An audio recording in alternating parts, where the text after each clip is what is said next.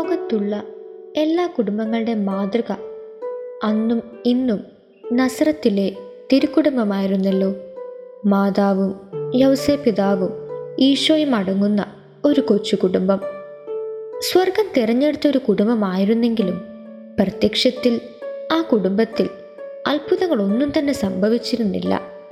സാധാരണക്കാരെ പോലെ പണിയെടുത്തും വെള്ളം കോരിയും ഭക്ഷണം പാകം ചെയ്തും ആ കുടുംബം ജീവിച്ചു. ഒരപ്പന്റെ കരുതലും അമ്മയുടെ വാത്സല്യവും നൽകി അവർ ഈശോയെ വളർത്തി. ഉത്തമ മാതാപിതാക്കളുടെ കടമ യൗസെ പിതാവും മാതാവും തീർച്ചയായും നിർവഹിച്ചു. അവരുടെ ജീവിതം ദൈവസന്നിധിയിൽ അവരെ സ്വീകാര്യരാക്കി. പരസ്പരം സ്നേഹിച്ചും സഹായിച്ചും പ്രോത്സാഹിപ്പിച്ചും ജീവിച്ചുകൊണ്ട് നസ്രത്തിലെ കുടുംബം തിരുകുടുംബമായി മാറി.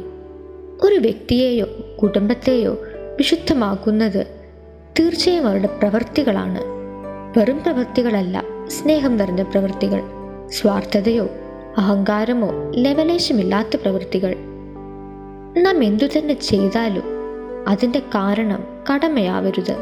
മറിച്ച് സ്നേഹമായിരിക്കണം. അപ്പോൾ വ്യക്തികളും അതുവഴി കുടുംബങ്ങളും വിശുദ്ധമാവും സ്വർഗത്തിന് പ്രിയപ്പെട്ടതാവും. ഈ ഭൂമിയിലെ ഓരോ കുടുംബങ്ങളും വിളിക്കപ്പെട്ടിരിക്കുന്നത് വിശുദ്ധിയിലേക്കാണ്.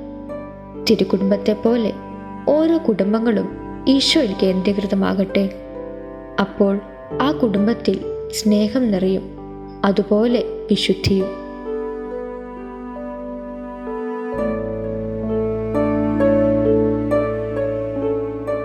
You are listening to Heavenly Voice from Caris Youth.